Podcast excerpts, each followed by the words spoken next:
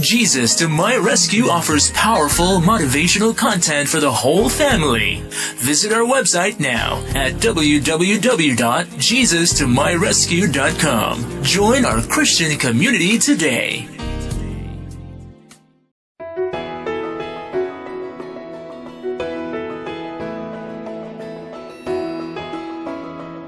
On today's Focus on the Family, Pastor Craig Groeschel speaks to the hearts of men.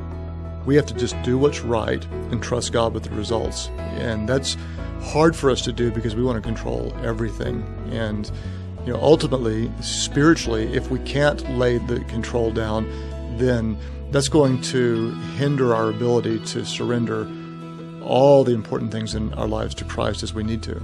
Now, that's the kind of spiritual encouragement you'll hear on our program today with our host, Focus President, and author Jim Daly. I'm John Fuller, and joining us once again is Craig Groeschel. He's the senior pastor at lifechurch.tv, a multi campus church based in Edmond, Oklahoma. Jim recently spoke with Craig after a Catalyst conference here in Colorado, and they discussed the concepts in his book, Fight Winning the Battles That Matter Most. Let's go ahead and rejoin that conversation now on today's Focus on the Family. Craig, so many of, of us guys, I mean, I can remember growing up and you either running from the bully or you're trying to defend yourself, or maybe in some cases you became the bully for whatever reason. Mm-hmm. In your book, Fight, you talk about that linkage. You talk about your own experience. What was your experience with the infamous bully? Yeah, I was young. I think it was probably second grade or so, and there was a guy named Bo that was older than me and much bigger than me. And one day he said, um, "Craig, are you gay?" And you know, this was back in the early '70s, and so I didn't know what gay meant back then. and I said, "I said." I'll check back with you tomorrow. And I, I mean, I didn't know what to say. So I went home and I asked my mom, I said, what's gay mean? And my mom, you know, this is 1970, two or three. She's trying to figure out how to manage. She this. said, "Well, gay means happy. Gay means happy." And so I went back the next day, and and Bo was like, "Craig, are you? he grabbed me by the shirt and he had his fist drawn back like he's going to hit me. He said, "Are you gay?" And I said, "I'm the gayest guy you've ever met. I'm happy, you know." and then and he hit me and knocked me to the ground, and you know I saw stars just like the cartoons. That stuff's oh, real, man. you know.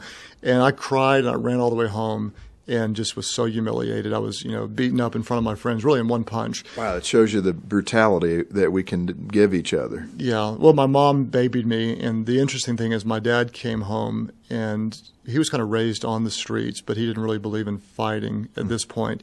But he said, "You have to stand up to this guy," and I didn't want to.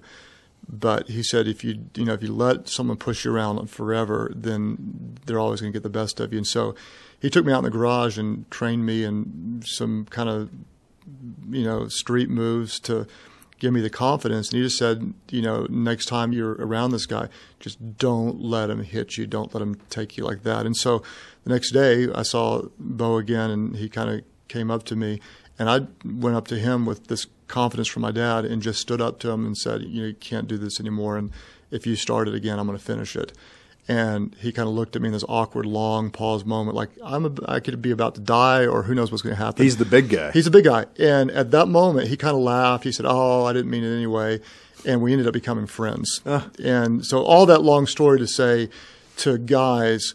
I'm not advocating you go out and pick a fight or throw punches, but there are times whenever someone may be pushing you, your spiritual enemy pushing you right now, and you need to say, enough's enough. I'm not going to take this. And you stand up and say, I'm taking my kids back, or I'm going to overcome this addiction problem, or I'm going to confess to this sin. I'm going to go home and treat my wife. I'm actually going to spiritually or metaphorically, I'm throwing a punch. I'm ready to do it. I'm going to fight for what matters mm. most.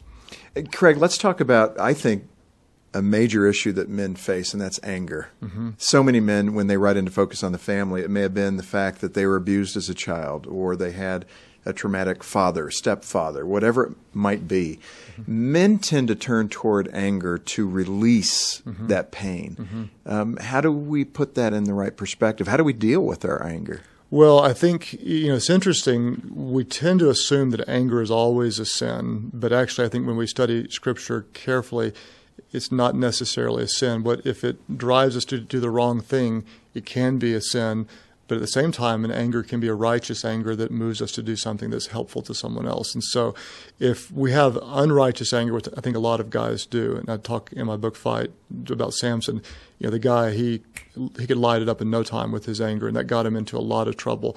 As men, I think we really need to learn how to take and be honest and submit whatever those issues are before God. Um, I mean, sometimes it can be uh, is you know, we need counseling or we need you know, deeper help. We need to take issues and say, you know, a lot of men are really angry with their own fathers, and there's you know significant issues and hurt there. But as long as we're dealing with anger, I believe our spiritual growth is going to be stunted. Um, and we're not going to be able to move forward. It's, I mean, especially with men, this is an issue. Sometimes they're angry at God. Sometimes they're angry at themselves. Sometimes they're angry at other people. And so I do have a whole section in the book where I really try to talk to men about how do we how do we unpack that in a way that brings healing, and then take whatever anger maybe is righteous and it move us into doing something good to make a difference in someone else's life. Can you give me some practical examples? And this may sound like a simplistic question, but I think it'll help me and I think it'll help others. When you look at anger, um, and you talk about righteous anger versus unrighteous anger. Mm-hmm. Define it for me or give me an example of that because I think we mix that up often. Mm-hmm. And I would think that when your anger comes out and it's aimed at a person and it's denigrating that person and it's bringing that person down, mm-hmm. it may be with the veneer of righteousness because that person's a sinner, let's mm-hmm. say, mm-hmm. and you're angry at their behavior. Uh, maybe it's a man who committed adultery. It could be any of the sins that are listed to be angry at that person in that way, that's not godly anger, is it? No, and I, I think you're absolutely right. It, sometimes I think we might have an unrighteous anger that we justify as righteous anger because it feels natural to be angry at uh, someone. I would really try to move when I'm angry at someone, I challenge myself to pray for them. And what happens is my prayer for them may or may not change them, but it always changes me. Hmm. And so when I really force myself to pray, in you know, we're supposed to pray for those who persecute us and hurt us and, and our enemies and such. And so that really does a healing work in me. I also try not to react in the moment when I'm angry because I do sinful things oftentimes. If I can process through and work through being going from being angry at someone to maybe being angry at something, the something is often where the righteous anger can come because there might be something where you just think, you know what, this is not right. Not, I'm not going to allow this injustice on my watch. As long as I have breath, maybe there's something I'm supposed to do about this. So I want my anger to move from I'm really mad at that person to maybe I'm really more mad at the sin that's driving this or the root cause or the, the thing in this world that's not right, not the way it should be and let that motivate me to do something to be more helpful. Mm. Uh, Craig, let's talk about the issue of pride. I mean, that's one, again, that's gripping everybody, mm-hmm. certainly gripping the church as well. How does a man fight pride? Let's say you've accomplished some things. You're mm-hmm. doing pretty good. You may have accomplished uh, those milestones that you wanted to accomplish in your life, your business, whatever it might be. Mm-hmm. And you're feeling pretty good about yourself. Mm-hmm. And that begins to open a door for you that you don't want to open necessarily, right? Right. Yeah. In the book fight, I talked about how Samson, when he killed a thousand men with the jawbone of a donkey. He's he's that'd be a good day, this. wouldn't it? Yeah, I mean, it's you know, but the problem is he took credit for it. Yeah. and he said, "I did this, and look what I've done." And as men, we're so tempted to get our identity out of our accomplishments, and I believe that's when we enter into dangerous ground. I had a great like people ask me, kind of like you did, how do you not get proud of what's going on? I had a really powerful moment in ministry. I had the fastest growing singles ministry anywhere but mine grew backwards. It was hmm. kind of like Gideon's story. I took it from 100 people down to four in matters of weeks. And that was successful, huh? Yeah, it was the wrong way. It was one was me, one was my wife, and two people that had nothing to do. you know, they were there. And it was, I was just devastated because it's like it was falling apart. And I went home and cried and prayed and like I'm a failure, I'm nothing because my identity was wrapped up in how many people came. And I, it's hard to. I'm not one of those guys that says God spoke to me God all the time because it's you know, I don't hear audible voices of God, but I've really felt like I heard from God at that moment that to not blame myself for the declines, or one day I'd take credit for the increases. And it was a really powerful moment for me to realize that, you know, I can't, if I blame myself for that, then I will take credit for the hmm. victories mm. later on. And as men, we have to be so careful not to own whatever successes we have because everything we have is a gift from God And that, you know, ultimately, when you read Samson's life, he's basically the perfect case study on what not to do.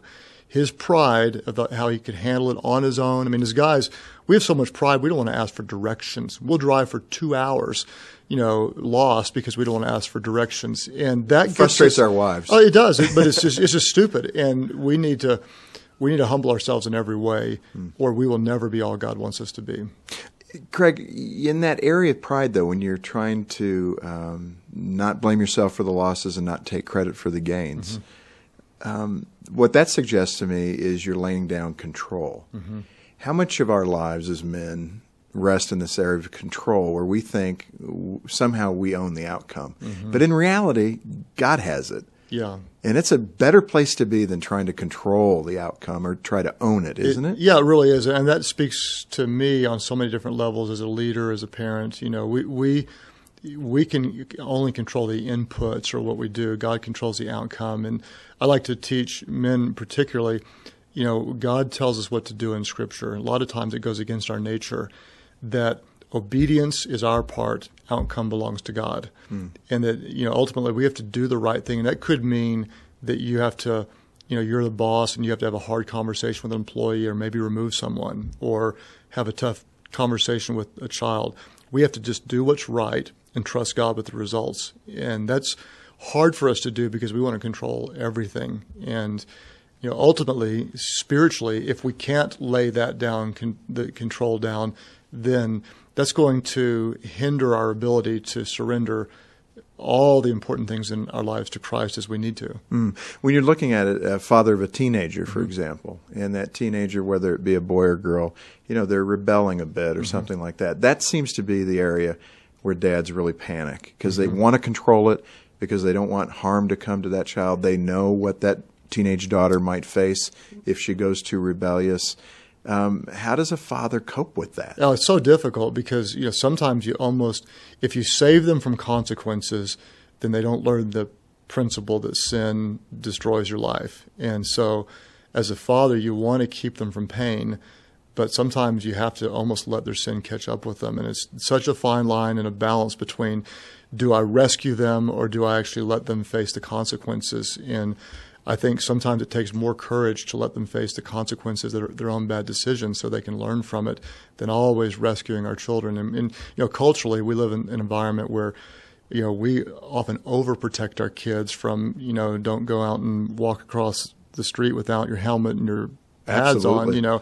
And so they get into the real world and they've never failed, they've never faced consequences, and ultimately, I think that's really hurting um, children that move into adults. I know of a story where um, someone I know who runs an, a business actually, they fired a 32 year old young man because of performance issues. The guy's father called Wow. And said, How could you fire my son? Mm-hmm. And started pleading, this 32 year old man mm-hmm. pleading his case. Mm-hmm. That's kind of what you're saying. That's the kind of culture we're in today where parents don't stop parenting even if the no, that's true, and and you know, adults don't see themselves as adults. Uh, one article I read said that men don't see themselves as adults until often when they have their first child, mm. and we know that couples are getting oftentimes having children later in life, and so you know, you got guys that are 28, 29, 30 and don't feel like men, and you know, we really need to help them understand, man, you're 15 you can be a man of God right now. Yeah. Let's not put that off and wait until later on. And so culturally, I think that's that's almost a problem that delaying adulthood in our young adults is a problem that as men what we can do is we can really start handing responsibility over to our children sooner. Even if they fail. Even if they well they have to fail. Right. Yeah, they have to fail. Yeah. I mean it's so interesting. Back when we were kids you actually had to win to get a trophy. Remember those days? now you just show up. Right. They don't keep yeah, score. Yeah. I did the ultimate thing. I went to a flag football game and I came a little late. And I went by the ref and I said, "What's the score?" And he looked at me and said, "We don't keep score." Yeah. And yeah. I was like, "Oh, sorry." Yeah. it, you know, what? That's funny. We're enjoying an engaging conversation between Jim Daly and our guest on Focus on the Family today, Pastor Craig Groeschel, as he encourages us to be men of God. His book is called Fight Winning the Battles That Matter Most. Let's go ahead and continue now with the conversation on Focus on the Family. Craig, it's hard uh, to talk about men and what uh, kind of pulls at us without mentioning pornography and sexual temptation. Mm-hmm. What is going on today in this culture where it is so prominent and many, many Christian men uh, seem to be grappling with it? What's Mm-hmm. going on? Well, you know, we're wired, and we're visual, and so um, it's so easy for us to be sucked into um, temptation. And you know, studies show that boys are being exposed to pornography at a younger age um, every single year. The access we have through technology today, you know, it used to be when we were growing up, Right. you had to work really hard to find something inappropriate. Now you carry a mobile device with you, and everything you'd ever want to avoid is, you know, just a few clicks away. So, hmm. I mean, this is a really big issue in the church and men. And what I'm really trying to do is try to encourage guys. Let's not see how close we can get to the line, but let's see how far we can stay away from the line. And you know, I talk real openly with men and with the blessing of my wife, and talk about the standards that I put in place for safety for me, all the way down from every computer I have access to is monitored where I click, and it all goes to two board members who have the ability to fire me. I don't have um, an unfiltered browser on my mobile devices. All my browsers are filtered just in case. I block out certain ratings on television stations. Um, and those are some defensive moves. Then some offensive moves would be I pray together with my wife every day. I read um, from front to back in the Bible uh, every year. I um, have date nights with Amy um, every single week. And so, as men, man, if we don't plan an offense and a defense, then chances are really good you're not going to survive on your own. I've worked with a lot of guys that got sucked into this deeply, and you know it takes time, it takes accountability. We have to learn to actually hate that sin because it's so destructive. And we had one guy I worked with that was so deep into it. Now he helps other people get out. And he said that's the thing that he really tries to do is to train them that this is not something luring and good and, you know, and not even something I'm, I want to be ashamed of as much as I loathe it. I hate it with all my heart. And I love the freedom. You know, any guy right now who's looked at something wrong, is into something dangerous, there's a weight and there's a heaviness on them right now when they try to open up to their wives or you know have any kind of intimacy, it does not work as well. This stuff is incredibly destructive, and we just as men have to have the courage to talk about it openly, to encourage one another with the safeguards that we need to put in place. And I mean, you know, some need to have counseling, and we need to have our minds renewed because this will destroy. You can destroy your whole life. Would you say this is the number one issue as you look at the church? Um, I think this is certainly for men one of the top issues. I think you know ultimately it's a uh, even before this, it's a true surrender to Christ is where we need to start. And then I think this is at the top of the list of temptations that are taking men out all over the place. And you know what scares me even more is a generation of boys that are being raised on pornography and how it's changing their minds and how they view women and and relationships. Um, you know, I think at the church we need to be on the offense all the time, talking about this, helping our children. And it's not that we're just like, don't look, don't look, don't look. What we're looking for is a state of purity in our hearts, where our hearts are pure to the point where we don't want to engage in what's wrong. It's not that we're just trying to avoid it, but we're moving towards something that brings mm. purity, and that's a beautiful thing, man. It's, I mean, you want to be a great man, save yourself for your wife. That's a real man. Even if you've messed up before, you, you know, I, I tell guys you can be a born again virgin. If you can be mm. born again spiritually, you know, maybe not physically, that you can never take that away, but in your heart, you can be born again, and from this moment forward, let God take you on a different path. Yeah, I like what you're saying there in terms of uh, don't simply say no, no, no. Mm-hmm. It's an analogy I've used. You know, when you're watching the Super Bowl, although the last one wasn't that great, but the commercials when they pop up. Mm-hmm. I mean, I've got two fairly young boys in my house, my Right. sons. Yep. You know, and you grab the clicker and you mute it and you say, "Hey, we don't watch that or listen to that in this house." And a lot of people stop there, and then mm-hmm. the child is going, "Okay." But why? Mm-hmm. And you need to coach, you need to mentor, you need to tell them more. God has a design for our sexuality. It's not to watch women, scantily clothed women Right. on this tube right here. Yeah, we have to paint a picture Yeah. of what is beautiful and what is right. And, you know, that is, you know, imagine on your honeymoon night doing something incredibly spiritual, which is, you know, taking what the gift that God gave you and uniting. I mean, this is a powerful, beautiful picture of God's union, the two becoming one flesh. And that's something worth waiting for. And people say that, oh man, it's so old school and that's impossible. And, you know, before I was a Christian, I was sinful in that way.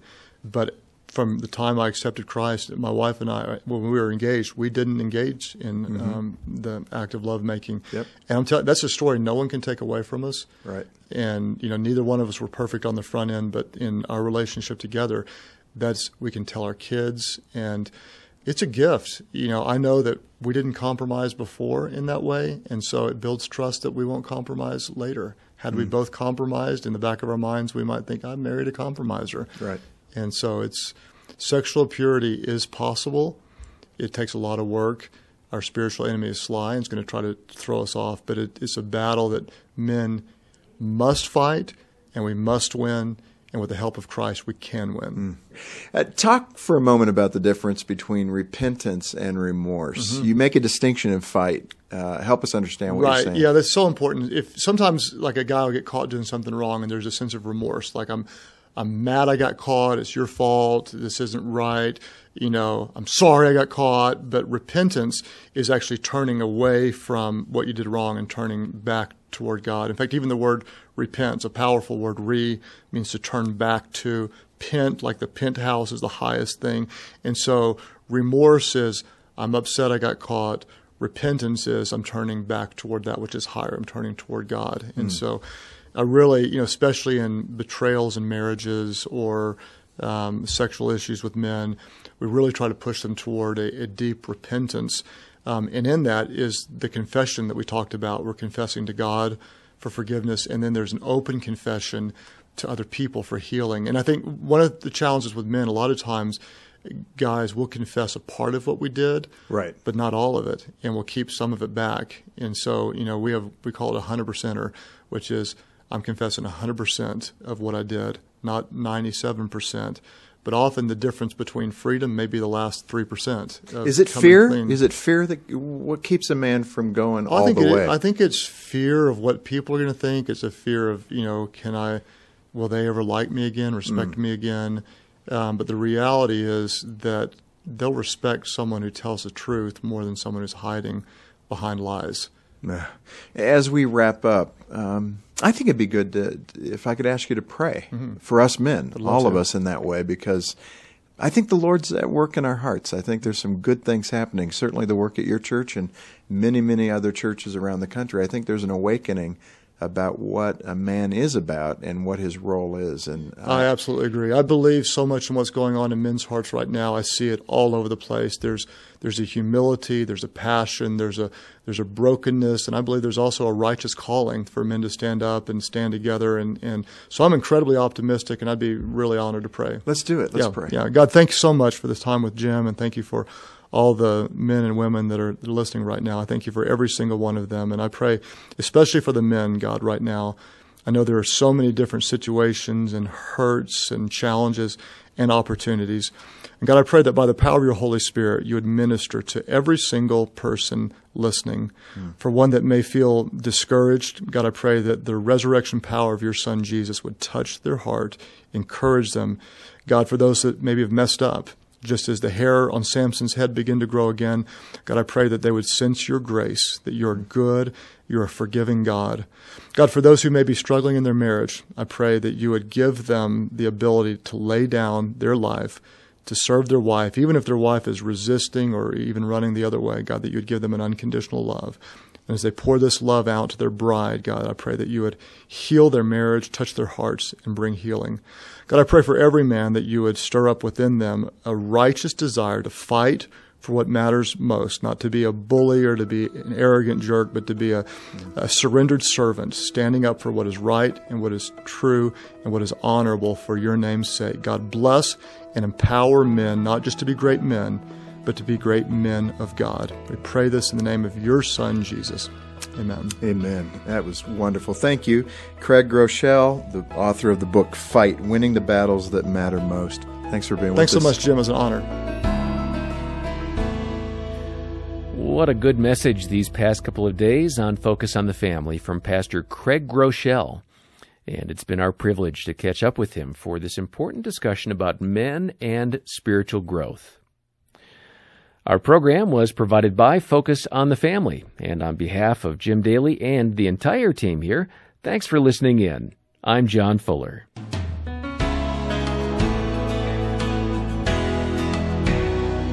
I love that prayer that God would stir up within every man a righteous desire to fight for what matters most. I think this program has reminded us that while we may stumble and face weaknesses, we are not defined by our failures.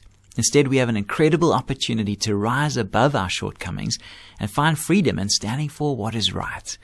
But remember, the journey towards righteousness is ongoing and it requires perseverance. So let's support one another, encouraging and uplifting our fellow men as we navigate the challenges that come our way.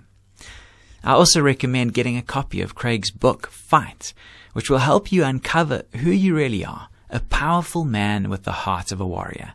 You can get your copy when you call us on 031 716 3300 or through our website at safamily.co.za. And if you're struggling with anger or fear or issues from your past and you could use outside help, seek counsel.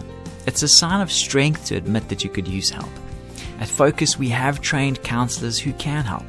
It might be an email or a phone call, or maybe a prayer request, or to have someone pray with you. Or maybe you'd like to set up a counseling session, online or in person. You can do all that through our website at safamily.co.za, or you can call us on 031 716 3300.